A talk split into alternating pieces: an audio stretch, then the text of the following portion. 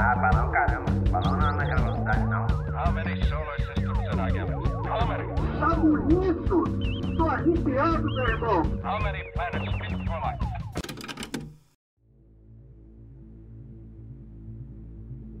De culto satânico a ONG de ajuda animal. Boa noite, conspiradores. Pega teu chapéu de alumínio, te senta ao redor da fogueira, que hoje vamos conhecer a história da Process Church of the Final Judgment, ou só o processo para os mais íntimos, e tentar mergulhar nas filosofias e crenças desse culto que marcou a história hippie e a tradição satânica. No episódio de hoje, estamos acompanhados pelos mochila de criança Cecília, o Bruno, Boa noite. o Dedé, E aí, boa noite, bom dia, boa tarde, depende da hora que você tá ouvindo. vai depender, é realmente uma, uma constante variável. E o nosso convidado especial e também o nosso simpatizante com sete peles, o Neves. Boa noite, boa noite. Simpatizante do. Desculpa, simpatizante dos sete peles. Simpatizante do Devil. É isso, é isso. Eu gostei. Sete peles. O cavanhaque O pontudo. mentiroso, o traiçoeiro, Canhoto. mata de pod, O cramunhão. o cramunhão. Aqui quem vos fala é o Rod, e antes de mais nada, eu gostaria de lembrar que você, ouvinte, pode nos encontrar no Instagram pelo arroba conspiro underline, ou se quiser, pode ver o e-mail para contatoconspiro.gmail.com comentando esse episódio, trazendo uma história, enfim, o que você quiser comentar com a gente. E não esquece que se curtiu o episódio, você sempre pode compartilhar com seus amigos, familiares, contatos, enfim. Hoje então a gente vai estar conversando sobre uma história um tanto quanto diferente das demais que a gente já trouxe no nosso podcast, mas dela tem algo muito semelhante com um episódio que a gente trouxe é, algum tempo atrás, que foi o culto Heaven's Gate, né? Que eu não sei se vocês se lembram ou se escutaram o episódio. É, foi uma seita que teve um final extremamente trágico, é, até traumatizante pro nosso podcast, é, que rolou nos Estados Unidos, e eles tinham toda uma construção de seita, de culto, de regras e normas. E a Process Church tem muito em comum com isso, né? Sobre questão de culto, sobre questão de seita, sobre ser fundada por um casal de pombinhos apaixonados. Lá na Heaven's Gate tinham os dois e aqui na Process Church of the Final Judgment, né, ou o processo, como eu acho que a gente pode chamar nesse episódio para facilitar nossa vida, foi fundada por um casal de britânicos, a Mary Ann McLean e o Robert de Grimstone. São nomes muito legais. E tu vê que às vezes é chato a alma gêmea não é a melhor coisa do mundo, né? Não é por aí, é caminho da felicidade. Exatamente, às vezes é melhor deixar as metades da laranja separadas, às vezes, né? Mas Porque- é obra do diabo, né? Daí vocês estão É. olhando por outro lado, não é obra É do. verdade, é Daí verdade. é coisa é do verdade. tinhoso. O tinhoso que juntou Saúde na doença. Tem a mão esquerda dele ainda. Tem a mão esquerda do diabo nessa história aí. Os dois se conheceram quando eles faziam parte da famosa Cientologia, né? Que é um- uma religião, é uma crença, uma série de filosofias e crenças que ainda existe hoje, é que foi criada por um escritor de ficção científica e que virou xodó de muitos atores e famosos de Hollywood, que eu sempre me lembro do Tom Cruise, que foi muito satirizado sobre essa relação dele com a cientologia e até foi um dos principais fatores para fofoca, né, para separação dele com a Nicole Kidman. A Kate Holmes também. Ok, ok, veja. Né, Mary e Robert eles foram expulsos da cientologia, em parte porque eles começaram a questionar algumas das crenças, em parte porque eles queriam evoluir para outro lado e decidiram criar um grupo dissidente, que é geralmente o que acontece, né? A maioria das religiões eh, hoje em dia são resultado de dissidências de outras religiões, de crenças dissidentes de outras crenças, e é o caso também aqui do processo. Eles criaram o que eles viriam a chamar de análise de compulsões, que era basicamente uma aplicação de algumas filosofias da cientologia, mas com twist próprio. Eles acreditavam no complexo da inferioridade, que era um estudo criado por um psicólogo, né, um estudioso da psicologia chamado Alfred Adler. Mas basicamente o que esse Adler falava é que toda pessoa nasce com chances de ser superior nas relações interpessoais, mas cabe a ela desenvolver essa egocentria que cha- que ele chamava no caso, para evoluir a ponto de ser superior às outras, né? Então, uma pessoa pode ser inferior e pode ser superior, depende das vontades do indivíduo. É uma filosofia muito próxima da questão de individualidade e de superioridade, né? Ah, os dois, né, Mary e Robert, começaram a aplicar essa filosofia, trazendo coisas lá da cientologia, como testes, como formas de tentar calcular e verificar as qualidades do indivíduo para tentar potencializar de alguma forma positiva, né, se a gente pode chamar dessa forma, na vida da pessoa, a fim de que ela alcance aí algum nível de superioridade diante dos demais. Mais, né? É, eles tinham um- uma abordagem que era com um coletivo que como se fosse um detetor de mentiras, assim, né? Que era muito louco, porque isso vinha da cientologia já, né? Que a Sim. pessoa conta a sua história de vida e tudo mais, e aí eles vão avaliando os traumas e coisas que a pessoa, né, enfim, conscientemente fala ali, quais assuntos são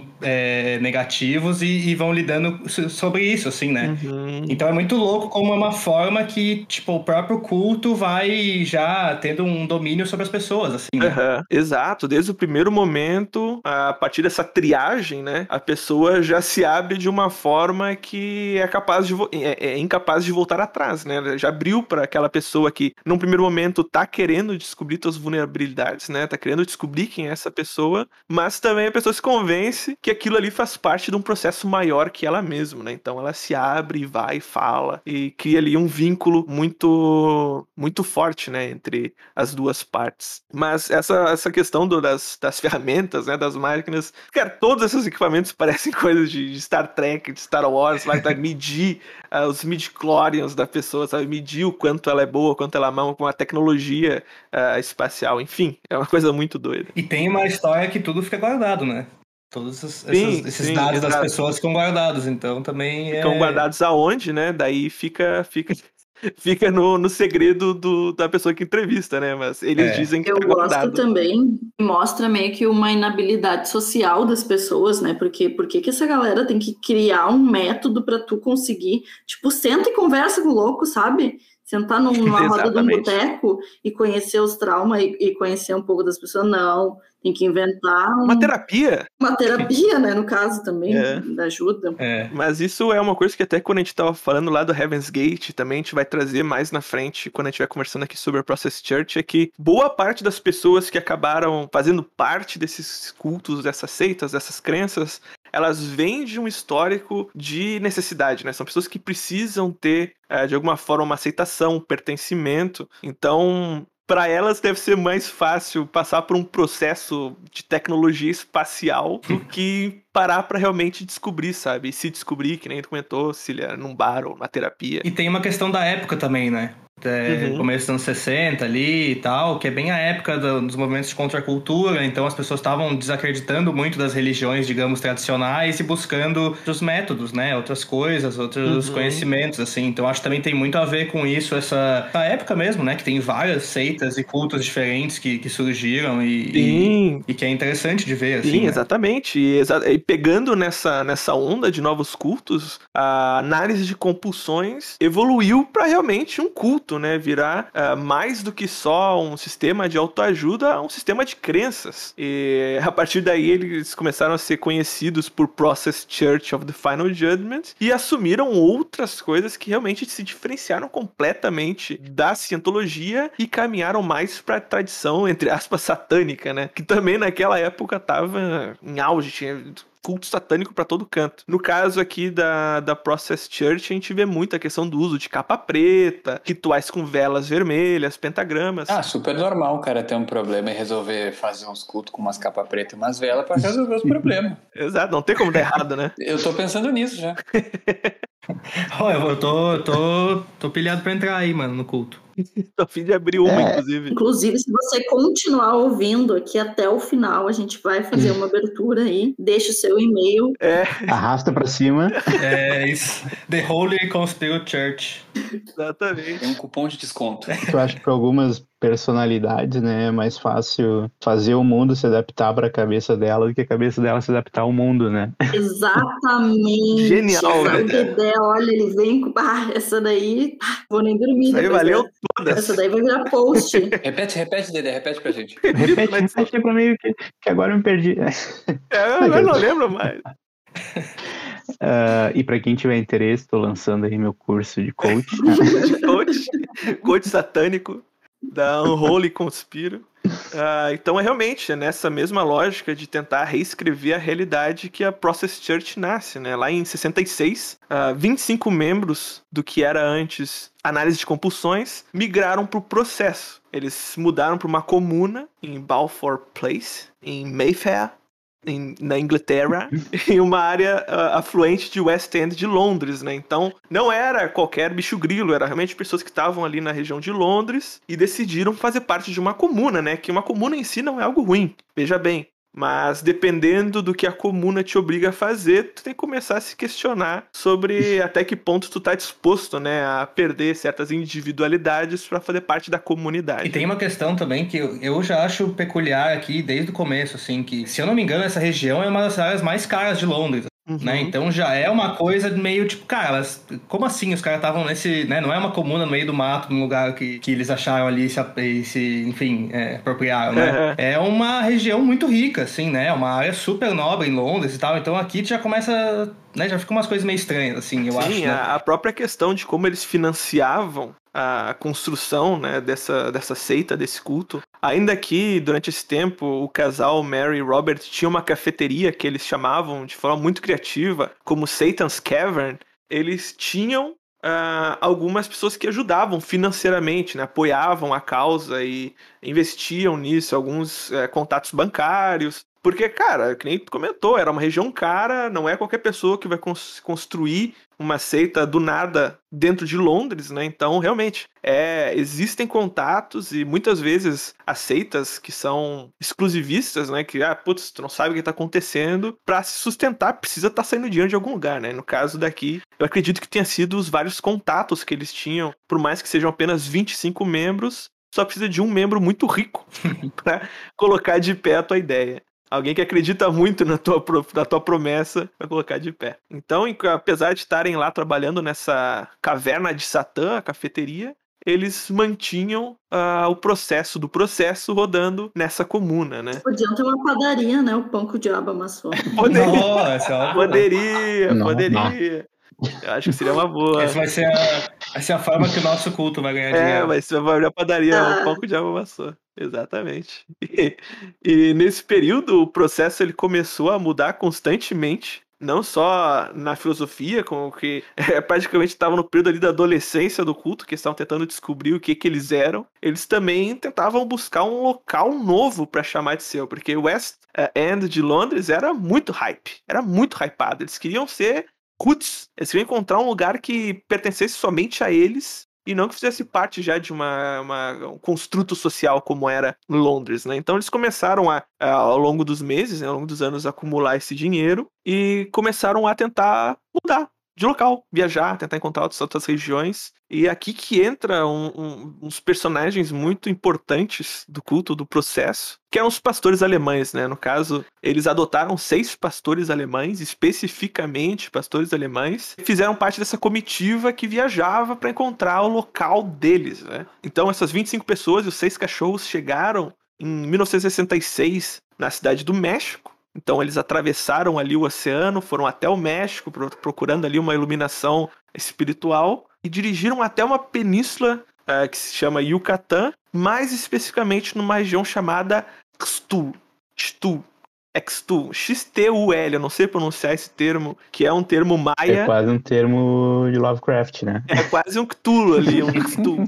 Ninguém sabe pronunciar a palavra. É, eles chegaram nessa região lá na península de Yucatán chamada Xtul, que pros maias significa o fim, né? Não por menos também é nessa região da península que caiu o meteoro que causou a extinção dos dinossauros, né? Então tudo ali estava fazendo muito sentido pros fundadores. Eles são o processo do fim do mundo, né? O processo do julgamento final. Estão numa região chamada O Fim, onde acabou a, a vida dos dinossauros. Putz, tava, fazia todo sentido se assentar ali. E ali foi onde eles se assentaram. É, porque não tinha nada, nenhum lugar mais apocalíptico no mundo do que o lugar onde foi o início de um apocalipse real, né? O apocalipse dos dinossauros. Durante esse período, o grupo desenvolveu mais profundamente as crenças que se desdobravam da seguinte forma. Na fase inicial das crenças do grupo, ensinaram que havia apenas uma divindade suprema. Então só havia Deus. Era uma religião como muitas outras que acreditam num Deus único. E o foco das atividades do grupo era transformar aqueles aspectos da natureza que desafiavam a Deus. Então eles sentavam lá, uma forma de reflexão, introspecção, tentar encontrar as partes de si que questionavam Deus e tentar reformar essas partes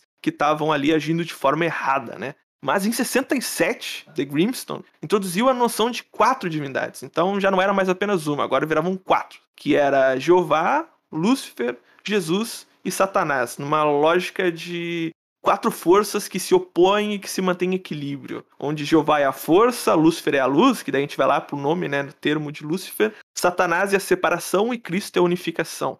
E é, a partir dessa construção dos quatro, né, das quatro forças, especialmente de estar utilizando o termo é, Satanás, que o culto começou a ser identificado como culto satânico, né? Mas como a gente pode ver até agora, uh, de satânico eles têm só as capas pretas, as velas vermelhas e colocar o Satanás no meio dos quatro, né? Porque até que tá bem positiva a mensagem de tentar se questionar e encontrar equilíbrio, não sei quanto a vocês. Eles tinham até a fala que é, a humanidade é o diabo, né? E eu acho que tem muito a ver com esse, pelo menos pelo que eu entendo nas minhas pesquisas, assim, é o que eu entendo dessa fase inicial do, do grupo de tentar entender o que que o que que a humanidade faz de errado que desvia, né, dessa vontade de Deus, assim. Mas realmente, assim, né, de satanista, aquela coisa que a gente imagina de satanista, de adorar diabo e fazer ritual satânico, é, é bem diferente, assim, né?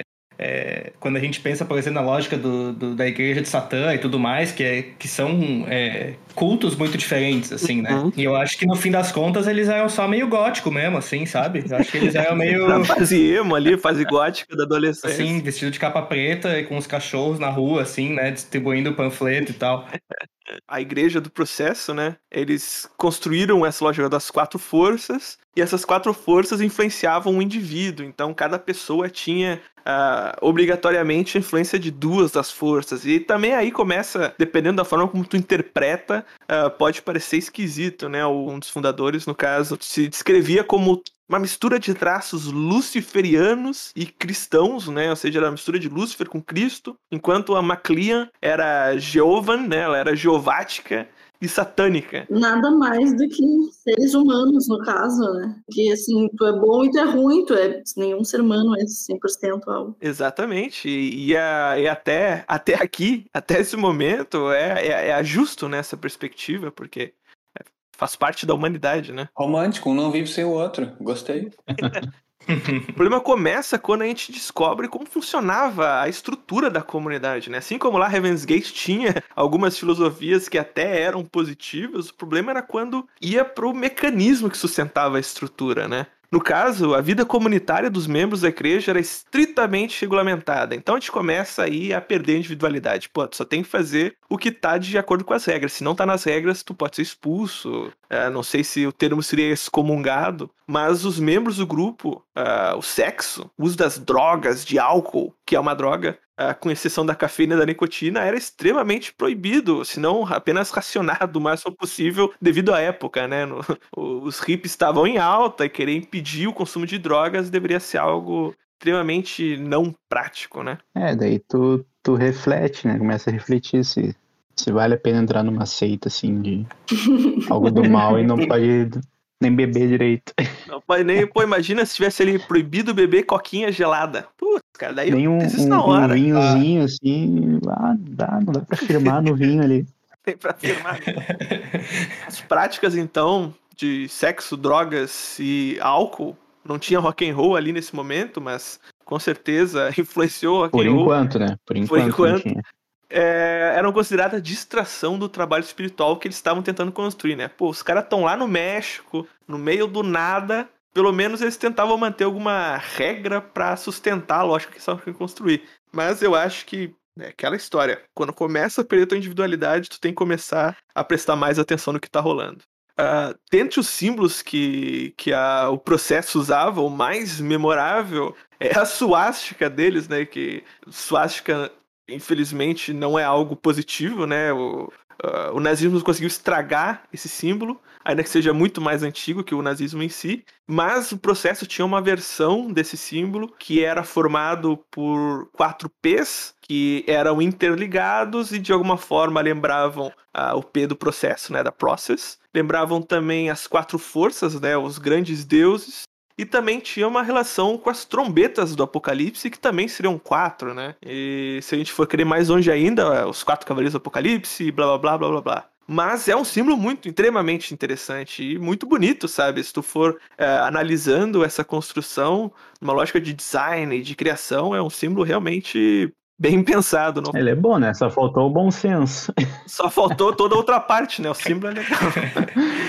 A estética deles é muito, é muito, sei lá, eu, eu sempre achei muito foda, assim, né? Até de, de conhecer algumas bandas que, que se inspiram nesse tipo de coisa muito sombria, assim, né? E, o próprio símbolo deles, que é as quatro trompetas ali, é quase que uma mistura, assim, né? De, de cruz de ferro com a, com a suástica mesmo, assim, né? Então é, é uma coisa que tu olha e na hora já parece uma coisa bem sombria mesmo, assim, bem Mal. assustadora. Assim. O Wallace pensa, É. isso aqui, isso aqui cheira, Isso aqui é do mal, é isso mesmo. cheira enxofre. É isso mesmo. Mas é, e não só. Eles faziam panfletagens, livretos, e tudo seguia uma mesma estética, o mesmo tipo de coloração. Realmente, eles tinham ali um investimento criativo, e que, de novo, referenciando a Heaven's Gate, Heaven's Gate não tinha nada de bom senso de estético. O site deles, que tá de pé até hoje, mais uma vez convido quem tiver coragem de acessar, é terrível. É de uma falta de bom gosto, que é o ó do Borogodó. Agora, essa daqui, o processo, poderia encontrar hoje numa uma feirinha de arte no, no, no bairro chique da tua cidade e até lá uns pôster feito do processo poderia sendo vendido lá, sabe? Uma suástica. Bairro chique é fácil. De alguns lugares tu poderia encontrar a suástica, né? Mas fora a suástica, os outros pôsteres que traziam mensagens do, do culto deles, é, tem uma estética muito bonita, né? Eles tinham a revista também, né? Que também tinha um trabalho gráfico, assim, muito caprichado mesmo, assim, quando tu olha por um, um, né, um olhar de design, assim, dá pra ver que os caras tinham um cuidado com a estética mesmo, assim. Exatamente, tinham cuidado. É, cuidado na aparência, né? Uma coisa bem luciferiana, assim, se for e eu acho que até essa questão do visual deles, né? Das roupas, os cachorros, eles usavam umas cruzes, uns crucifixos enormes, assim, então tinha uma coisa que, cara, é, tu olhava e tu realmente já, já, já tinha um estranhamento, assim, né? Exatamente, cria um, um, um choque, né? Tu vê assim a imagem lá do bode te cria um choque. E isso também pode ter confundido muitas pessoas que viam aquilo e achavam que era só isso, né? Mas ah, tentando encontrar no nome, né, o processo, a igreja do processo, do juízo final, o processo a gente já sabe que é essa parte de interpretação do indivíduo, e o juízo final vem que eles eram um culto apocalíptico, né? Eles acreditavam ah, naquela vibe, naquela onda das, dos cultos do ano 2000, que chegaria no ano 2000 e acabaria o mundo. Essas pessoas estavam erradas, a gente já tá no ano 2021 e ainda não acabou. Tá quase. Quase. Tá na trave. Estão errando, talvez tenha uma margem de erro, assim, mas o, a lógica de hum, 2000 não, né, eles estavam nisso daí. Falaram, não, chegou no ano 2000 vai acabar o mundo. Ah, e daí que vem a lógica do juízo final, né? Ah, o que naquela época também quase todo culto era apocalíptico, porque eram os anos eh, final do, do século 20 e estavam com a expectativa grandíssima, lá no alto, que o mundo fosse acabar. É, e, é, e é tranquilo porque essas seitas elas estão certas, né? O mundo vai acabar. Eles só erram quando. então. É, só, é, tá pra nascer aquela que vai acertar, né? É, então tu, assim, é tranquilo tu criar uma seita, tu, tu elabora um plano de fim do mundo e pode acontecer como não pode não acontecer, né? Exatamente. Pode acontecer, eu- quem acertar vai se achar muito foda. Vai ser, nossa, finalmente alguém acertou. Ah, mas então eles estavam nessa cidade do México e até pro culto do fim do mundo existe um fim, né? Que no caso foi uma tempestade que devastou a comuna completamente e a partir daí começou uma ruptura. Ah, rachou o vestiário, literalmente. Começaram a ter questionamentos dos membros do grupo e também começou a assombrar uma rachadura entre os fundadores, entre o casal, entre os pombinhos do capeta. Epa! Eles também começaram aí a, se alfinetar e a se, se desentender sobre o que, que eles acreditavam, né? É, a partir desse, dessa tempestade que o culto foi chegar finalmente nos Estados Unidos, um solo muito fértil para culto e para seitas, né? Que gente louca, né? gente louca e a fim de, de conhecer mais gente louca.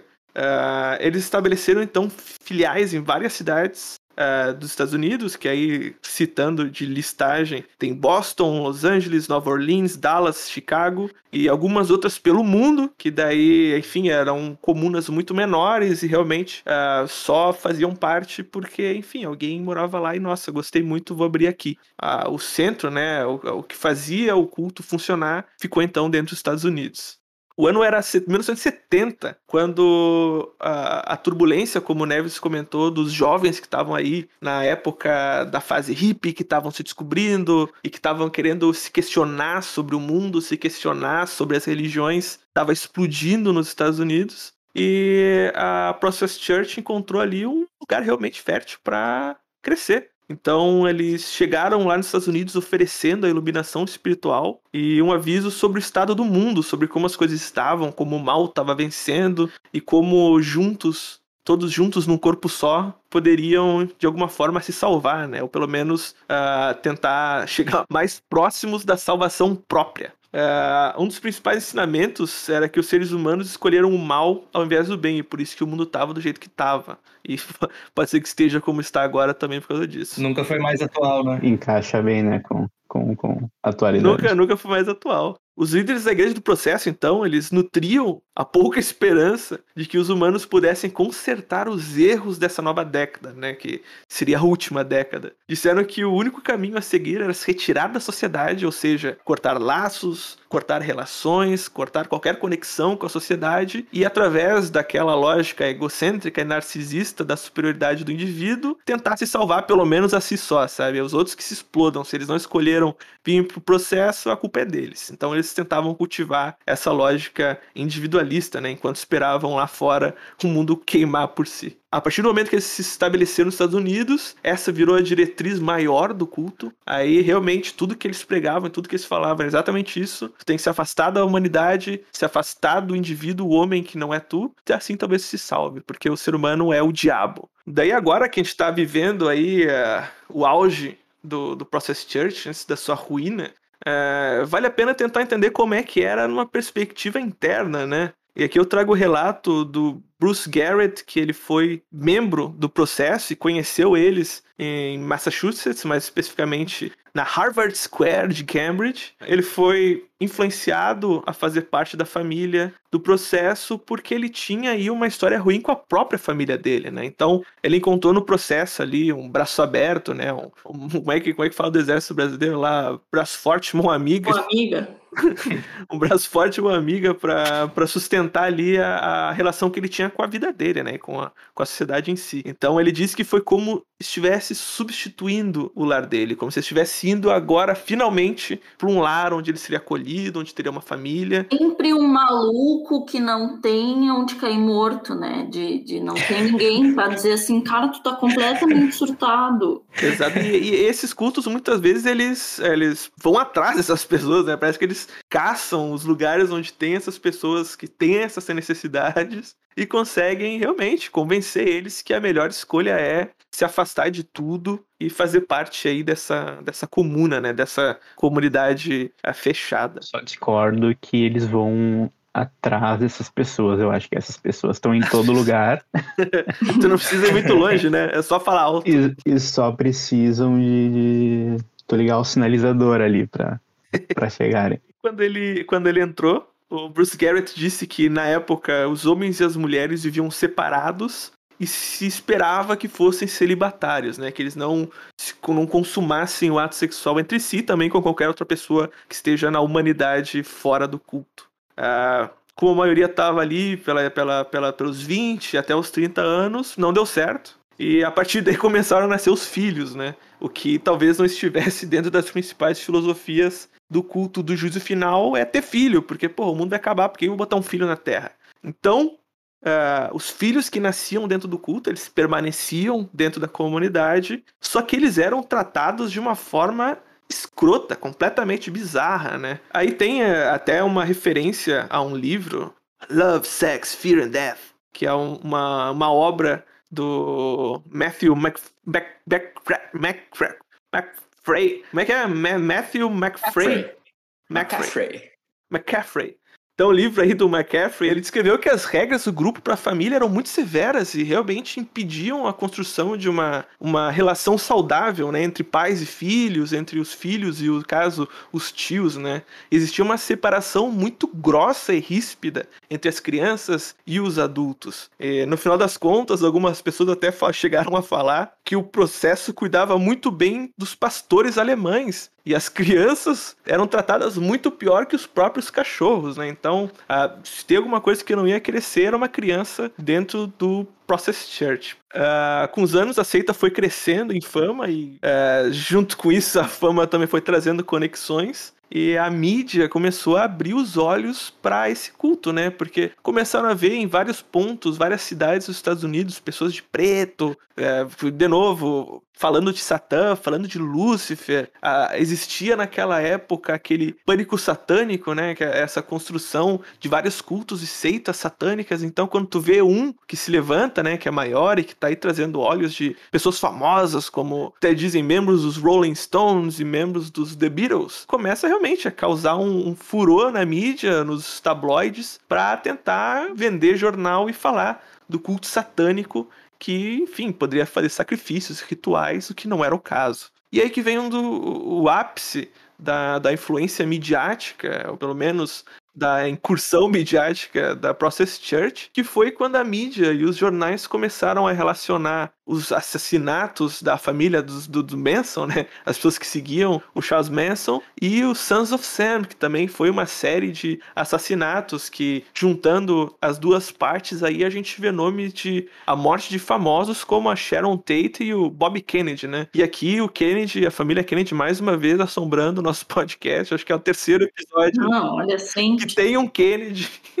Mas uh, a Process Church foi culpada por esses jornais uh, que, enfim, não conheciam o que, que era, e a Process Church também não, não fazia o que era necessário para explicar o que eles faziam, eles só vendiam aquela imagem de bad boy de preto, do satanismo, e ligar um ponto ao outro foi dois toques para os jornais, para os tabloides, né? É, e eu acho que também tem a questão toda, e aí a gente já passa para um, um, tempo mais na frente, assim, mas tem toda aquela coisa do Satanic Panic, assim, né, que assombrou os Estados Unidos, que era esse medo do satanismo e da, né, do heavy metal e tudo mais, assim, que eu acho também ajudou a criar essa, esse folclore, assim, de o que que era o, a Process Church, né, o processo. Até a, a ligação com Charles Manson, assim, é uma coisa meio infundada, assim, que, ah, o Charles Manson morava na rua tal e naquela rua tinha a sede da, do processo, então ele era membro, sabe? Tem umas coisas meio estranhas, assim, apesar de que também o Manson escreveu para uma da, das revistas deles e tal, então também não.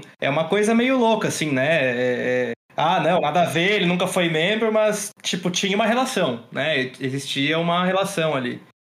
É, e, e, também uma coisa que tem, né? Até uh, puxando o nome do, do podcast, a teoria da conspiração é sempre mais legal do que a realidade, né?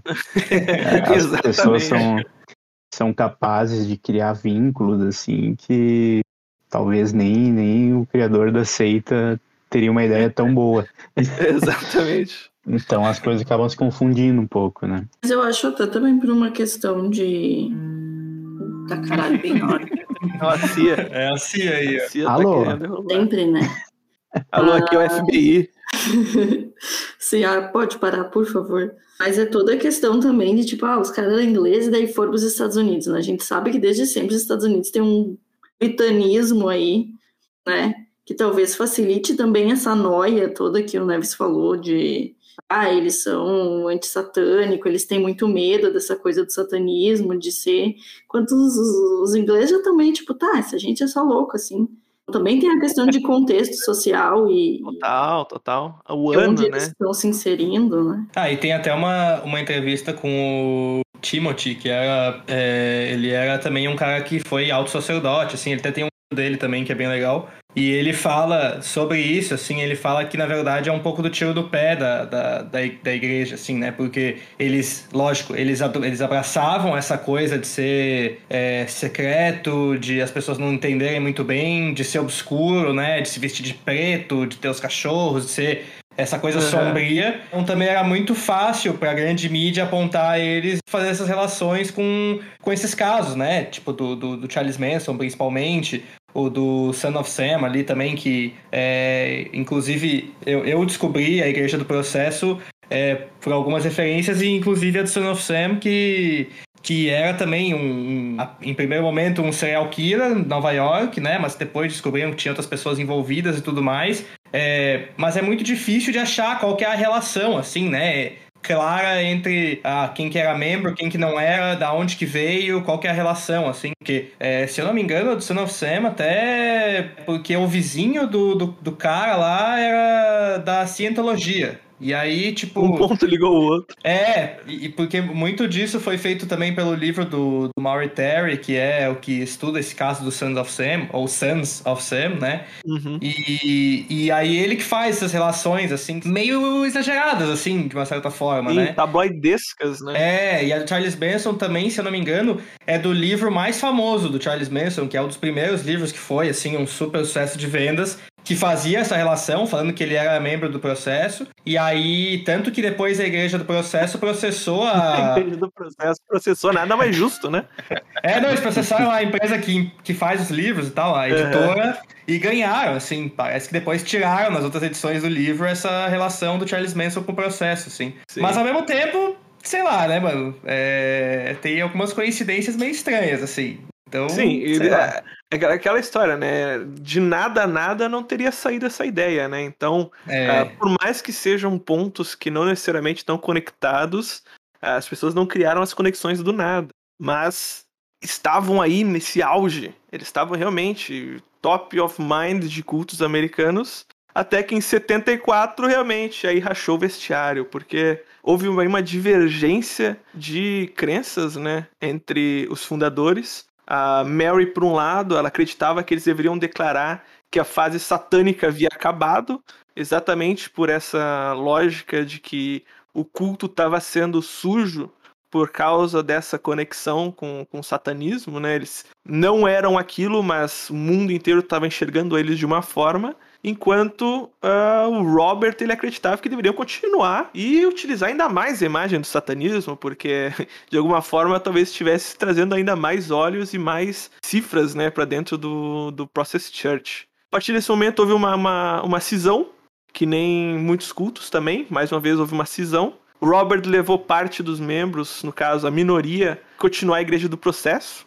de uma maneira semelhante à forma como ela era originalmente. E ele acabou abandonando completamente o processo, acabou abandonando completamente o projeto só cinco anos depois, porque ele decidiu largar tudo para seguir uma carreira profissional. Né? Ele pensou, cara, quer saber? Se as pessoas acreditam em trabalhar. mim, azar delas, vou trabalhar fazendo dinheiro porque o mundo não vai acabar e eu tenho que fazer minha guardar minha, o meu dinheirinho pro, pra, pra aposentadoria, né? Depois de tanto tempo, ele começou a pensar, puta, mas será que se não acabar? Se não acabar, E se não E acabar, o que né? eu faço, né, não mano? tem um puto. Todo dinheiro que eu gastei foi pra construir essa, essas velas vermelhas que eu nem sei se eu vou queimar todas.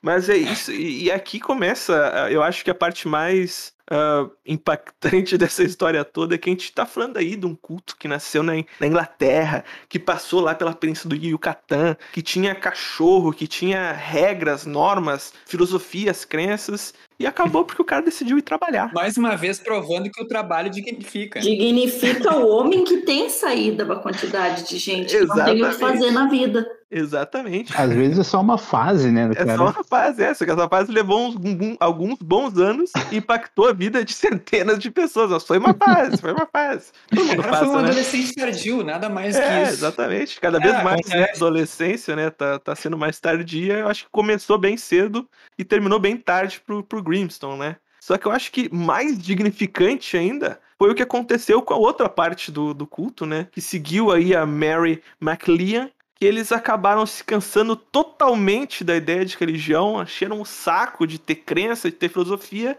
e decidiram lá, em meados dos anos 80, fundar o que hoje é a Best Friends Animal Society, que é uma, é uma, uma ONG, uma, uma organização não governamental de resgate e cuidado de animais em todo o território americano, né? Eles têm uma sede em Kanab, em Utah, que foi onde a Mary decidiu sediar o que ela tinha de dissidentes do grupo e que depois decidiram desistir da religião e fundar algo que realmente trouxesse um impacto para vidas nos, nos Estados Unidos. E eles começaram então a trabalhar como um grupo de resgate, indo aí através de animais que estavam sob maltratos, indo aí tentar salvar e resgatar animais que estavam abandonados em todo o território nacional americano. Best Friends passou décadas promo- promovendo o movimento de abrigos eh, em diversos locais para que animais de rua tivessem onde ficar e principalmente contra a violência animal, né? Então, ah, o grupo ele acabou cuidando de, e é, cuida até hoje, porque ainda existe a Best Friends Animal Society, mais de 1.600 animais e já fez quase 27 mil adoções de animais de estimação em todo o país lá em 2019. De tudo isso, tudo que a gente viu até agora, eu acho que a melhor virada que poderia acontecer é isso, sabe? O culto virar uma ONG de proteção, resgate e abrigo de animais, não só é, pastores alemães, né? Todos os tipos de animais gatos pretos, gatos brancos, cachorro alemão, cachorro búlgaro, não importava o animal, a Best Friends Animal Society estava lá para tentar resgatar e cuidar uma vida melhor para os animaizinhos. Né? É, isso aí é, é para você que, que esperava um final macabro, coisa aterrorizante, assim. Fica aí a lição, cuide dos animais. Cuide dos animais, exatamente. Às vezes as coisas terminam bem, né, Dedé? É, eu acho que esse é o, é o primeiro episódio que termina numa nota muito positiva. Bonito, né? Gostei, com não. A gente começou com Satã e terminou bem. Ele terminou salvando o cachorro de rua. Mas o que fica aí é que a mente vazia é a oficina do diabo, né? Então, assim, Literalmente nesse caso.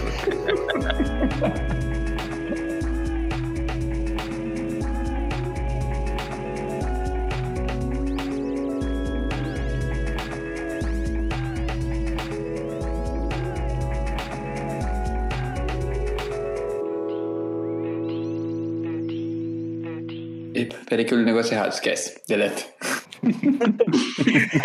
bah, eu me confundi na, no que eu tava lendo aqui, foi mal. Beleza. Beleza.